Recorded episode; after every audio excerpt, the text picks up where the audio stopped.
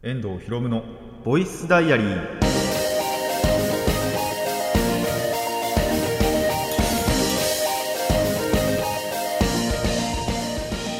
ラジオの前の皆さんこんにちは。遠藤博夢のボイスダイアリー。パーソナリティの遠藤博夢です。タイトルを直訳すると声の日記。僕の身の回りで起きたことを話したり時に何かしらの、えー、紹介をする雑談系の番組です。いやー7月もね今あのまあ始まったばっかか言うて。7月始まったばっかで。ただ涼しいんすよなんかちょっとだけ。あのー、まあ今回は話さないかなとは思うんですけどその散歩をつい最近したんですがその日がそんなにやっぱ暑いって感じなくて、まあ、風が吹いてたってのもあるんですけどそのよくなんだ街中にあのデジタルです。電子版で気温書いたりとか時間書いたりっていうのあの立ててたりするところあるじゃないですか。本当たまにだと思うんですけど。そこで見たら27度とかだったんですよ。30度近く行ってはいたんですけどただ本当に27度かなって思うぐらいまあ涼しいなって感じて。でまあ本当にさっきも言ったんですけど風が吹いてたのもあるのかなとも思いつつまあでも今はほんまあなんだろう。30度以上要はなってないからだとは思うんですけどまあ過ごしやすいといえば過ごしやすいのかなみたいな。ところがあってマジで一生この気温でいてくれよって思うんですけどね。あー夏場に散歩したくない。本当はまああれ、まあ、ちょいちょい言ってると思うんですけどそのピクミンブルームっていうねアプリをやっていてまあ、それのためにね歩いたりすることもあるんですよ。まあ、そうじゃなくてもなんだろう本当になんかちょっと体を動かしたいなって思った時にはそのどっかふらーってね行って散歩するんですけど夏場はね気軽にやれない本当に。あのー、結構汗っかきなんですぐもう服びっちょびちょになるんですよね。30分も歩けば。っていう感じなんでちょっとねそういった部分もやりづらい季節にはなってきましたがまあまあまあでもそういうなんだろう隙を縫ってねちょっとでも気温が低いなって思ってまあもしその日に何もなければあのしていこうかなっていう運動もしていきたいなとも思いつつまあただちょっと最近スケジュールが結構詰め詰めになってるなっていう こともまあ本当たまにですけどあるんでね週によってではあるんですけどなんで休めるときはちゃんと休みたいなとも思っています。というかもうこの収録の次の日ぐらいはねあの1日寝よっかなって思ってるぐらい、あのー、体力やばい体力もそうだし多分睡眠時間もやばいんだろうなっていう感じがあるので、えー、皆さんもねもし休みまあでも休みの日やっぱ難しいですよね。1日休みがあるってなるとその何か動こうか動くまいかって。僕もやっぱなんか難しいなと思うんですよね。なんか1日動かなかったら動かなかったで動けばよかったなって思うこともあればあの動いたら動いたでああ疲れたってなることもあるんで本当にどっちもどっちだなとは思うんですけども、えー、自由にね 生きていこうかなと思います。ただ皆さんあの熱中症には気をつけてね、えー、エアコンつけたりとかミネラルの補給なんかして、え、熱中症には気をつけながら、まあ、動いたり動かなかったりしてみてください。ということで今回も始めていきましょう。遠藤ひろむのボイスダイアリー。今回はこんな1ページです。遠藤ひろむの遠藤ひろむのボイスボイスダイアリー。改めましてこんにちは。遠藤ひろむです。ということでね、えー、前回あれだけね紹介についてものの紹介についてなんやかんや言いましたが、えー、ものの紹介をしたいと思います。いや待ってください。あのー、いや本当にまあ見てきちゃったんですよ映画を。なんでこれはもうレビューせざるを得ないなってなったんで、まあ見ればね、やりますよ。で、あのー、ただその頻度は少なくしたいってだけの話なんでね、えー、今回は許してくださいという感じで、え、何を見てきたかと言いますと、バズ・ライトイヤーですね。で、あのこれを言うとドン引かれると思うんですけど、僕、あの自分からディズニー映画を見に行ったの、これ実は初です。その自分の意思でっていうのかな？っていうのは、マジで初なんですよ。それほどあんまりディズニー作品触れてなくて、で、仮に見てても、あの、ビデオだったりとか、もう本当に、それこそ今回バズ・レッド・イヤーを見に行ったんですけど、まあ、バズって、あの、トイ・ストーリーに出てくるキャラクターじゃないですか。で、その、トイ・ストーリーは見てたんですけど、多分映画館に見に行ったこと、確かなくって、要はビデオで、あの、VHS で見たりとか、DVD はなかったな。VHS とかあと勤労とかあの地上波の要は放送で見たりとかあと、まあ、別のね、映画、えっと、僕の記憶で残ってるのだと、ライオンキングとか、ライあの新しい版のね、実写、実写っていうのかな、あのちょっとリアルな感じのライオンキングとか、あと、ジャングルクルーズかな、一番新しいので。一番新しくもねえか。あのちょちょっと新しめのやつで。ジャングルクルーズなんかは、あの家族とね、一緒に行くことはあったんですけど、本当に自分の意思で、自分からそのディズニーの映画、これ見に行こうってなったのは初かなっていうぐらいほとんどディズニーに触れてなかったんですけどもまあ「トイ・ストーリー」のやっぱ1をねさっきも言ったんですけど VHS で持ってて今でもあんのかな？探したらあったら面白いけどえっ、ー、と結構やっぱリピートしてたんですよね。その当時は。最近さすがに見てないですけど。で勤労とかもあるたびにまあ見たりはしてるんですけど。っていうことでやっぱりちょっとまあ思い入れはねあったりして。でまあなんで純粋に気になるじゃないですか。そのバズのおもちゃじゃないなんだろう。本当にその劇中劇っていう感じでの、えー、バズの物語。こういう物語があってアンディハマっておもちゃ買ってもらってっていうその過程がねあるんで。まあ気になったなって思ってやっぱり見に行ってきました。ということでまあいつも通りネタバレ控えめでいこうかなと思ってるんですけどもまあやっぱ最初に言えるなって思ったのはあのアンディがねやっぱり主人公ではねえかな。まあ主人公っちゃ主人公かな。っていうことでそのアンディがねバズにドハマってあのおもちゃ買ってもらってバズが来るっていう話ですけどもまあアンディどころかあの世界の多分キッズたちは大大半が好きだと思うんですよねバズっていうの。じゃないとやっぱおもちゃとか発売しないなとも思いますし。でなんかアニメシリーズっていうかそういう劇中劇が始まったりもしないですし。っていうことだと思うんでまあアンディどころかあの世界の子供の大半虜にするだけはあるなってやっぱり思いましたね。っていうぐらいやっぱバズってかっこいいしあのバズ自身のそのなんだろう生き様っていうか生き方っていうか考え方っていうのもかっこいいしまあ同じねピクサーだからっていうのはあると思うんですけどアクションもかっこいいですねやっぱり。あのー、本家トイ・ストーリーさながらの。てかなんならやっぱりそれ以上のねアクションとかがあったりするので、えー、そういったところはやっぱり魅力的な部分だなって思いますしあとまあやっぱトイ・ストーリーだとねどうしてもバズだけしか映んないんですけど実際のやっぱりバズ・ライトイヤーの物語では仲間たちがね、まあ CM とか見てればわかると思いますけど、いて、その仲間たちもね、それぞれに個性的だったりするので、あのー、やっぱいいなと思いますし、まあ、やっぱあと、ああいう系のおもちゃって、その劇中にあった、まあアニメのグッズでもそうだと思うんですけど、アニメにあったセリフとかをよく喋ったりするじゃないですか。っていうのは、ちゃんとやっぱり、あのー、まあ、逆輸入じゃないですけども、えー、反映されてて、あのファンには嬉しいね。いろんなあんなセリフこんなセリフあったりするので、えー、そういったところはやっぱり見どころの一つなんじゃないかなと思いますね。で、それとは別にですね、やっぱり矛盾点というか、もう存在してしまうのかなと。特にトイ・ストーリー2を見てると、2であのバズの、なんだろうな、過去じゃないですけども、バズの過去そのものじゃないですけども、まあ、ザーグっていうね、敵キャラみたいなのが出てくるじゃないですか。そこのせそことの設定がやっぱ「トイ・ストーリー2」とちょっと違ったなっていうのは気になりましたねあの実際にこのバズ・ライトイヤーと「トイ・ストーリー2」でのバズとザーグの関係ザーグちゃんと出てくるんですけど今回の物語も。わああそうなるんだっていう感じもあったりするので。であと声もやっぱ違和感感じますね。あのトイ・ストーリーだと所ジョージさんやってるじゃないですか。で今回鈴木亮平さんっていうことでやっぱそこの差あるなって思ってやってほしかったなと思いますね。だってそれこそそのまあ日本にね今ある現存するおもちゃでも基本的にはやっぱりそのなんだろうアニメとかそういう特撮とかのでの音声がそのまま使われるじゃないですか。っていうことは逆を言えばおもちゃの音声そのものがやっぱりその特撮とかアニメでの音声とイコールになるわけですよ。がイコールじゃないんですよねやっぱり。で、まあ、この作品が公開されてから、なんならバズのおもちゃ、その改めて鈴木亮平さんの撮ってる、えっ、ー、とおもちゃがね、発売されましたけども、本当にそのバズ・ライトイヤーの作品でのバズのね、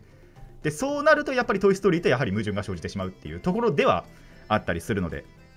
まあ、そこは気にしなきゃいいだけの話なんですけどね。あとですね、まあこれは映画を見てれば多分最初で気づくと思うんですけど、そのバズの姿格好というか造形のに関してもおそらく最初は違和感を感じると思います。ただそれはそれでいい味出してるんですよ。これ矛盾点というよりはまあ本当になんか物語の進行上の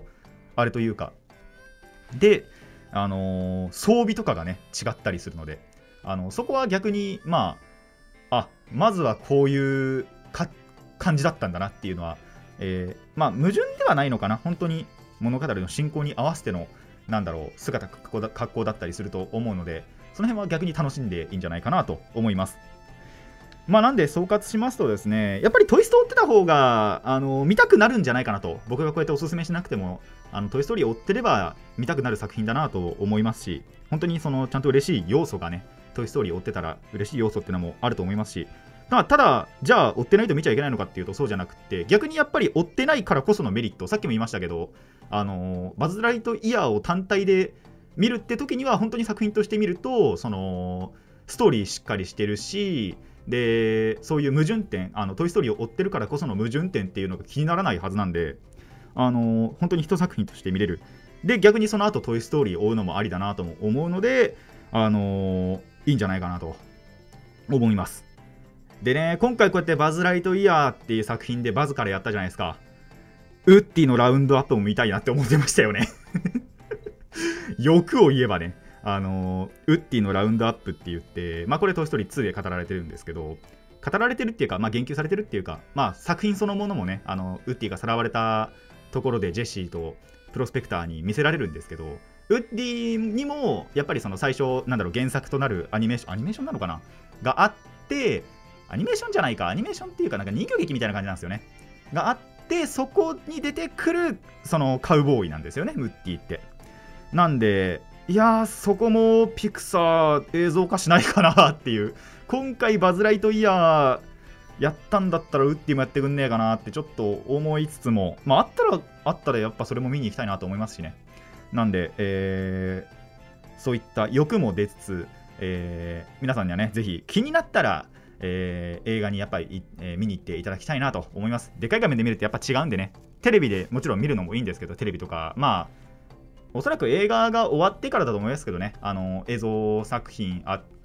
あれか、ディズニープラスなら見れるのか、今でももう。とかそういう配信のサービスでもいいと思うので、えー、気になったらね、えー、見てみてください、えー、以上バズレテイヤーの紹介でした。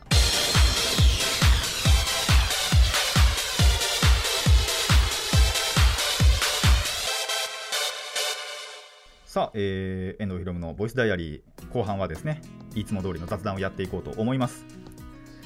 でまあそんな映画を見に行ってきた時の話なんですけど時っていうか映画を見た時の話だな。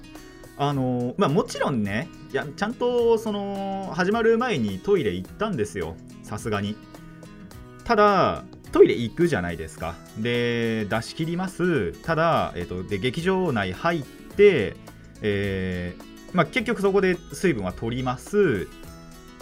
最後の30分40分くらいかなで催してきて 我慢するのに精一杯だったっていうね。あのー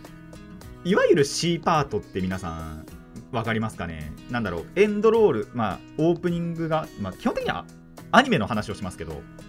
まず A パート A パートじゃねえなアバンタイトルがあってオープニングが始まる前にまずちょっとなんだろう、えー、前回からのあらすじじゃないですけどもその引き継ぎの部分の導入をするじゃないですか。でオープニングがあって A パートって言われるまあ映像がまだ始まります。で CM を挟むまでが大体 A パートで。で CM 後で、えー、とまた B パートっていうのが始まってでエンディングがあってでさらにその、まあ、後日談っても言わないですけどもまあおまけの部分でね C パートって言われることがあると思うんですよ。でその C,、まあ、C パートとかもう B パートですけどもね。あの映画って CM なしの一本続きなんで B パートって言ってもいいと思うんですけどまあ俗に言う C パートの部分とかを含めるとエンドロールも外せないなって思っちゃうんですよ。あのー、エンドロールのその時だけ1回トイレ行って、まあ、戻ってくれてもよかったんですけどまあ仮にそのいつそのエンドロールがやっぱり終わるかも分かんないんで数秒まあ数秒で終わることはないと思いますけども。っていうことでまあ最後の30分40分ぐらい大会に4 5 0分あったかなやっぱり。1時間なかったと思うんですけどね。えー、だいぶ我慢してました。マジで危なかったです。本当に。だいぶな量出ちゃったなっていう思いますけど、あの漏らしはしないです、さすがに。なんですけども、えー、そこの我慢はちょっと危なかったなという感じですね。あの皆さんも水分補給、まあ大事ですけどもね、映画を見る時の水分補給はやっぱり気にしないと途中で催してしまうので あのちょっと気をつけた方がいいかなってやっぱり思いますね。まあこれやるの2回目なんですけど僕。前以前にも1回違う映画の時に本当に最後の30分ぐらいガチで催して行ったはずなんですけどねトイレ。やっぱその後に水分取ると新たに溜まるんで、まあ、しょうがない部分かなと思いますのであの映画中のね水分補給は、えー、ほどほどに してみてください。でまあ同じくねそのままその映画見終わった後にお昼ご飯を食べたんですけどでちょっと以前からその食べたかったなって思ったのがあったんですよ。でまあそこに行ってでちょうどそれが大盛り無料だったんですよね。っていうことで、じゃあ大盛りにするだろうって言って大盛りにして、で、時間帯的にやっぱランチタイムなんで、ご飯もタダでつけられると。じゃあご飯も頼むべっつって、あの、まあ本当に定価、その定価のままで大盛りにもしたし、ご飯もつけたんですよ。あの、まあラーメンを食べたんですけど、ラーメンというか、まあ油そばを食べたんですけど、その油そばの具がまあ多くって、あの、大盛りを食べきるのがもう精一杯だった。本当にやばいぐらい量あって、あの、一応いやちゃんと全部食べきったんですよご飯も食べきったしあの油そばも全部食べきったんですけどもうお腹がパンパンでしょうがなくって。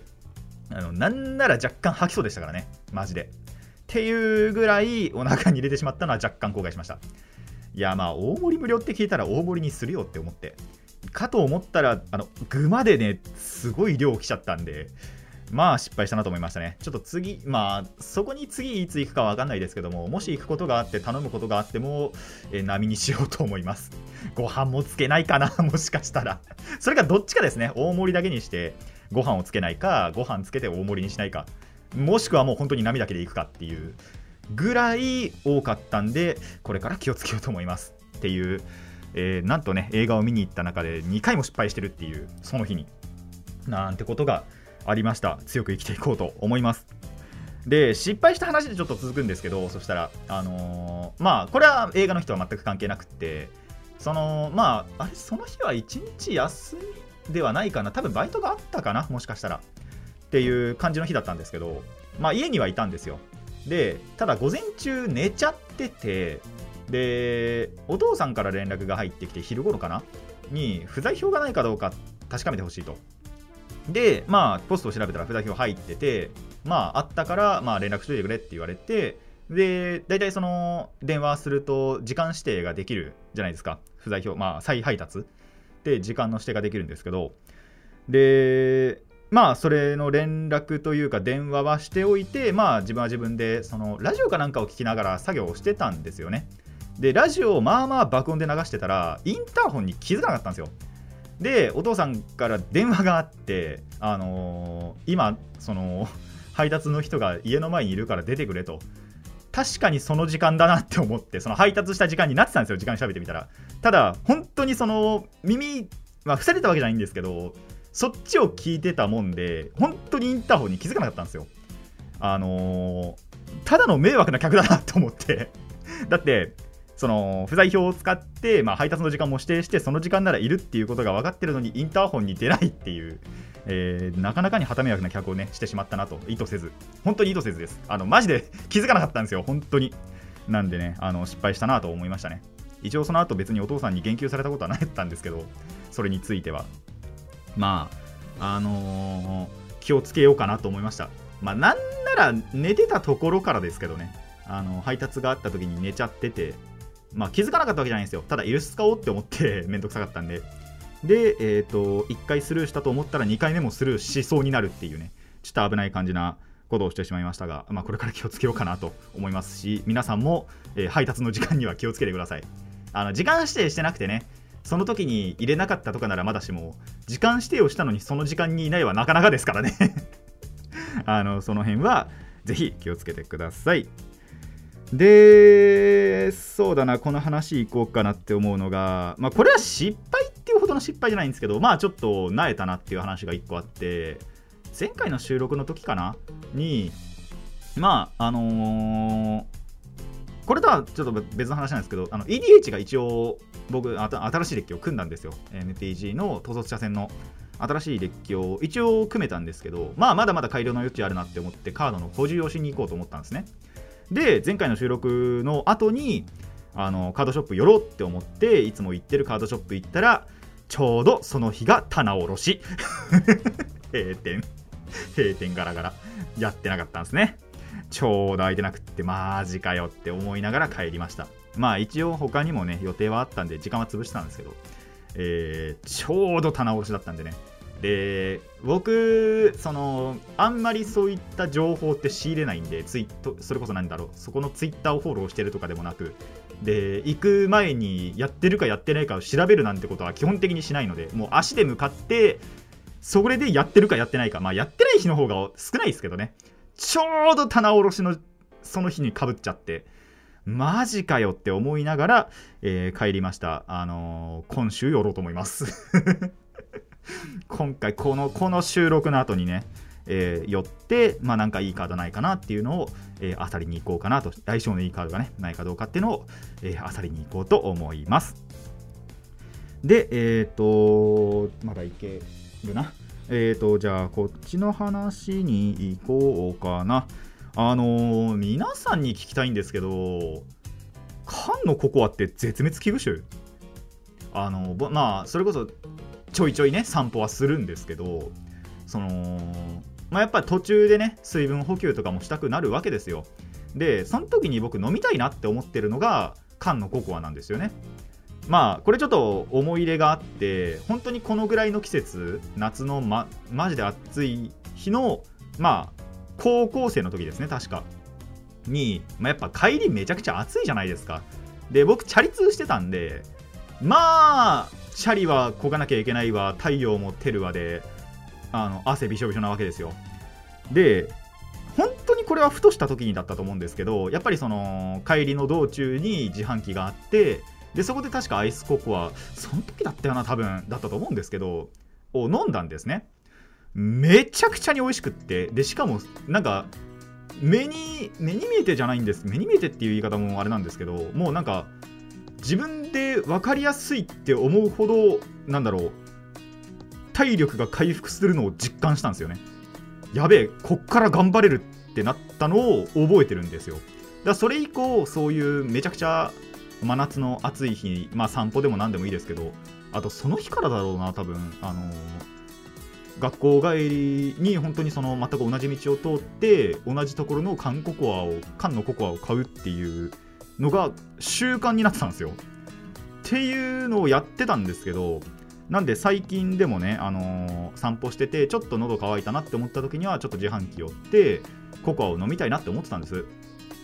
どっこにもアイスココアがなくって。1箇所それこそその僕の家の近くだったと思うんですけどあの自販機を見たらあったかいココアあったんですよ。この季節にと思って。でまあ、また別のところだったと思うんですけど、一応ココア、なんだろう、並べてはあったんですよ。売り切れてて、はあ、あ、そう、アイスココアがね、ちゃんとあったんですけど、売り切れてて、はあってなって。で、他の自販機どこ見ても、そもそもあったかいのも冷たいのも置いてないっていうところも余裕で多くって、え？絶滅危惧種なんて思ったんですけど、皆さんの地域どうですか？まあ、もし、あの、自販機を見るっていうことがもしかしたら少ないと思うんですけどあの全然見当たらなくて本当に。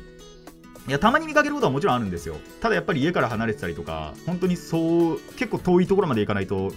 なんだろう見なかったりとかっていうことがあるんでえ何今缶のココア絶滅危惧種なのかなって思うんですけど皆さんの地域どうでしょう？もしなんだろうそんなことないよっていう地域ありましたらまあそこに行くわけじゃないですけどもえー、ご一報ください。まだまだ生きてるよっていう生存報告が欲しいなと思いますので、えー、っていう話をしつつ実は今日ですねあの水分補給のためにココアペットボトルのココアを持ってきてるんですけどね。グリーンだからのミルクはっていう。ココアこれ美味しいんでね。あのー、今日の水分補給はこれにしようと思ってるんですけど。っていうね持ってきてるんですけど。いや缶のココアが全然見当たらないなって思うので。えー、生存してるかどうかだけあの確認したいので、ぜひね、皆さんご一報ありましたら メッセージお願いします。最後にこのはああってな、うん、最後にこの話いこうかなって思うのがあのー、まあ結構ねカルチャーの話をそれこそしてきてると思うんですけどあのアニメをやっぱ最近そこまで見てないんですよねなんだろうやっぱその春夏秋冬でそのクールクールであのアニメってねいろいろやってると思うんですけどあんまりそのクールそのクールで追うアニメっていうのがまあ全くないわけじゃないにせよまあ少ないというかあんまり追ってなかったのがこの夏クールというのかな？2022年の夏クール調べてみたりとかあとまあ純粋に番組表を見てあこれ録画しようかなって思った数がまあまあ多かった。びっく今までないぐらい録画したなって思っててやばい。あの追いつかないかなっていう。あの本当にねなんだろう倍大変な気がするいつもの。っていうぐらいちょっと録画が多いんで7月8月9月までかな？がやばいなってちょっと今思ってますね。でそれこそなんですけどまあだからリアルタイムで追いたいなって思ってるのが VTuber の配信。あの VTuber も好きなんで。で配信も追ってるんですけどで仮にそれが例えば、まあ、バイトがあったりだとか、まあ、友達と遊んでたりだとかっていう時にはもちろん配信そのリアルタイムで見れないわけじゃないですか。ってなるとその後アーカイブで、まあ、残ってる分はですけどで見たいなって思った分に関してはですけど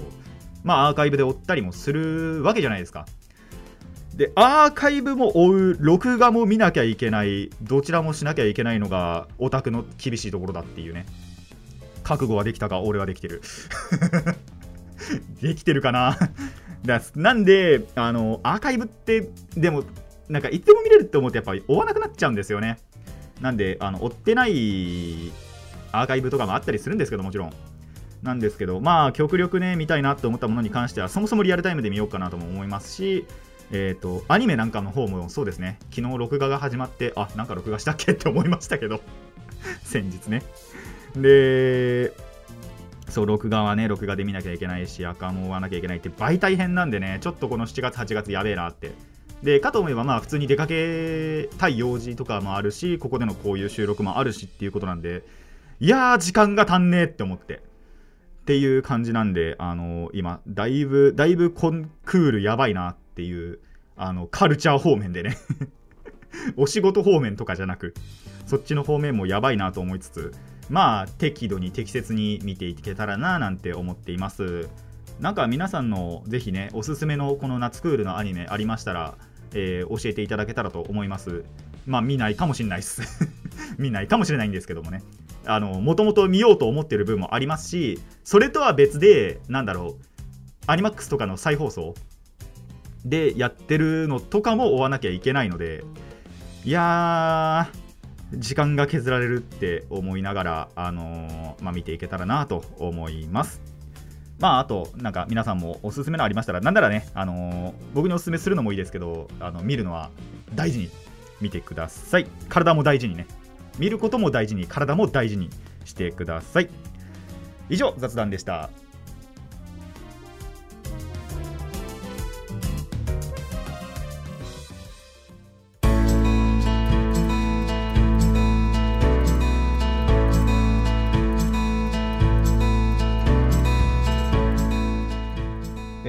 のボイスダイアリーそろそろお別れの時間になってまいりました。あのー、この収録のある週末にはね、えー、選挙があるということで皆さんも行ったり行かなかったりすると思うんですが実は僕もあの期日前で行きましてなんでねあの当日はゆっくりできるなって思ってるんですけどで地域によると思うんですけど、あのー、選挙割っていうのがね、あの、本当に地域によってはあるらしくそして僕の住んでる地域にもそれがあるんですよ。で、その選挙の証明書を選挙した時に受け取って、で、それを、まあ、特定のお店、その選挙割をしてますよっていう、対象ですよってお店で会計の時に見せたりすると値引きがあったりだとか、まあ、なんかサービスがあったりだとかっていうのが、えー、うちの地域ではあるんですけど、で、それを、まあ、期日前で行って、で受け取ってでその対象の店でご飯食べてあのお会計しようってなった時に何かっていうと、えその選挙割が始まるのは当日からだと。僕ら期日前に行ったんで、えー、値引きができなかったっていう結局定価で払ったっていう、えー、こともありますので皆さんは気をつけてください。まあこれがアップされてる頃にはもうあの、当日ぐらいしかないんじゃないかなって。で期間も短いんでねあの早めに使っちゃうといいと思います。まあ1回きりじゃないんでね。あの朝昼晩全部使うとかっていうのはありだとも思いますしまあそんなにやれるかなって思いますけども、えー、その辺はね確認をちゃんとあの怠らないようにしてください。そうしないと同じ失敗をします。まあ、すでに失敗してる人もしかしたらいそうだけど、か、まあ、ちゃんと調べてればね、そんなこともしないとも思うんですけども、えー、うちではそういうことがありましたんで、あのー、気をつけてください、皆さんはね。で、あのー、選挙行きましょう。